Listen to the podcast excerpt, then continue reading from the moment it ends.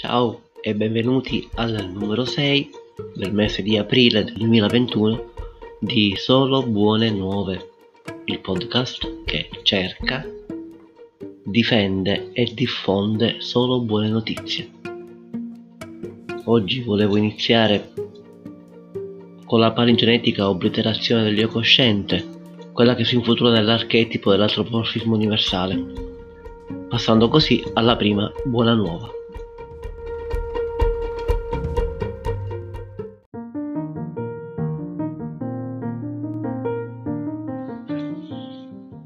Come si dice, anche l'orto vuole la sua parte.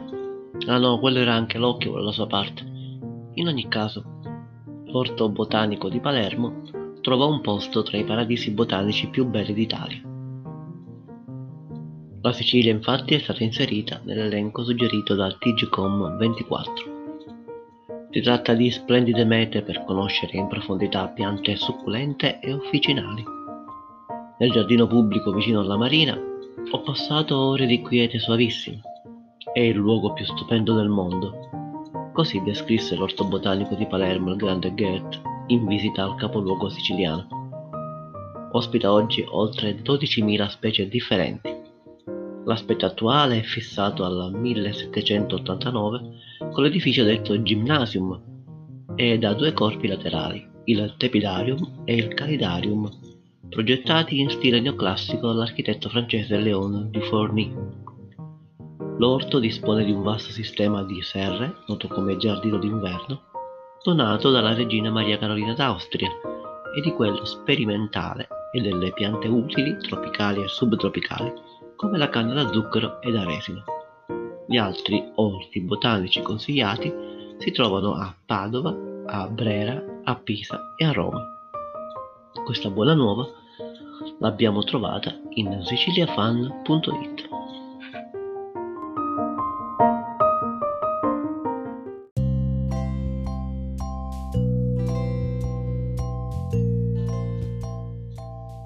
Quella che vi racconto adesso è la storia di una ottima conversione. I ricercatori dell'Università di Hokkaido, in Giappone, hanno scoperto un meccanismo per trasformare con successo le cellule tumorali in cellule staminali in sei diversi tipi di cancro umano. Il professor Shinya Tanaka dell'Università di Hokkaido ha spiegato che le cellule staminali tumorali sono un obiettivo importante per i farmaci antitumorali, ma sono difficili da identificare perché sono presenti in un numero molto ridotto nei tessuti tumorali. Avere compreso i meccanismi molecolari delle cellule staminali tumorali è fondamentale per lo sviluppo di migliori trattamenti contro il cancro. Questo fenomeno di riprogrammazione indotta avviene in un lasso di ventiquattro ore e poiché le cellule crescono molto rapidamente con questo sistema, potremmo decidere rapidamente come trattare il paziente utilizzando farmaci a bersaglio molecolare efficaci contro il tipo specifico di cancro. Comprendere come si sviluppano le cellule tumorali può permettere di sviluppare terapie personalizzate per ogni paziente e per ogni singolo tumore. Così la notizia buona in Mezzopieno News.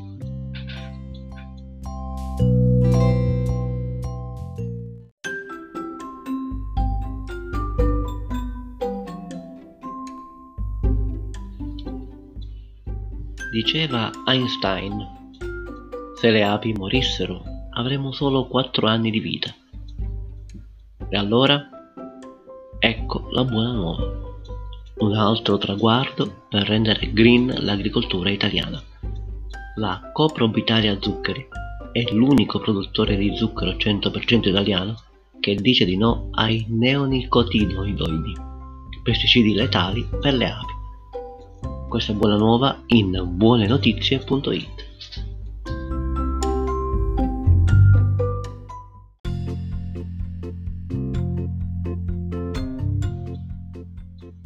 Per gli amanti della birra vi consiglio una birra medaglia d'oro ed è proprio siciliana.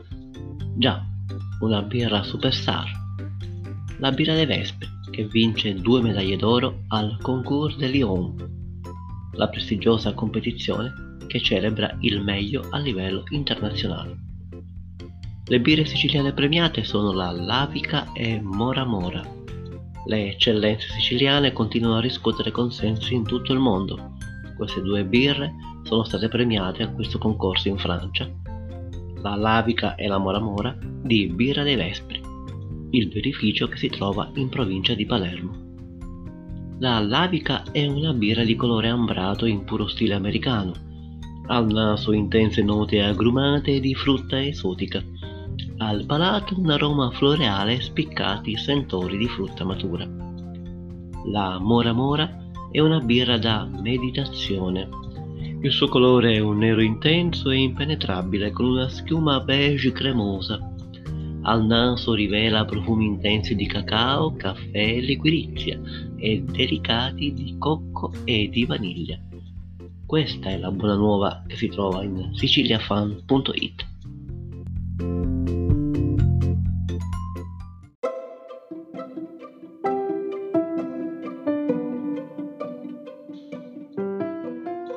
O sapevate che il deserto può fiorire? Già. È l'altopiano del Loess, nel nord-ovest della Cina.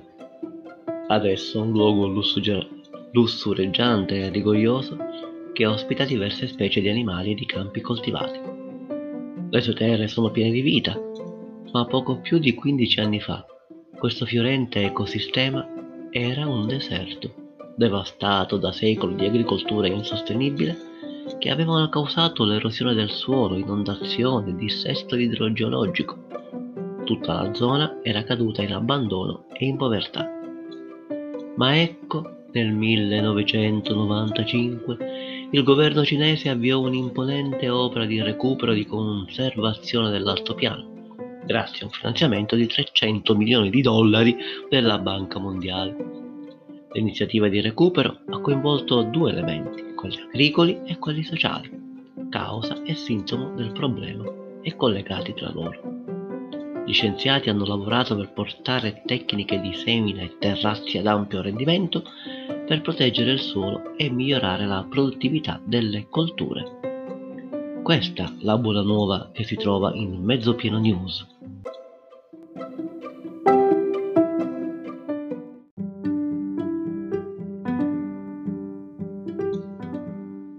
L'ultima buona nuova che troviamo in buonanotizie punto it è quella di un vaccino per tutti.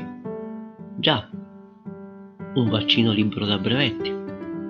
È quello che sta sperimentando un'azienda finlandese. Cosa vuol dire un vaccino open source? Cioè un vaccino aperto. Un'invenzione disponibile per tutti, senza proprietà intellettuale. In Finlandia la ricerca del vaccino open source ha avuto largo seguito da parte dei media. Per procedere a questa sperimentazione, l'Università della Finlandia sta procedendo spedita con lo sviluppo open source e la ricerca scientifica a uno sforzo collettivo e multilaterale che apporta ricchezza e velocità, invece di costringere a inventare e reinventare ogni volta, perdendo tempo e a volte anche vite umane. Questo è quello che fa la Rockot Laboratories Finland Learner Corporation, società di recente fondazione, che grazie alle sovvenzioni dell'Università di Helsinki e dell'Università della Finlandia sta sviluppando un vaccino libero contro il Covid.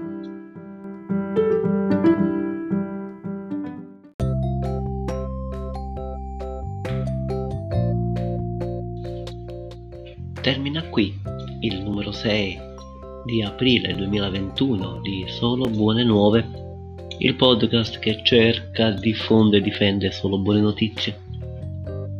E perché non seguirci nella nostra pagina Facebook o su Twitter o anche su Instagram e infine anche su Telegram?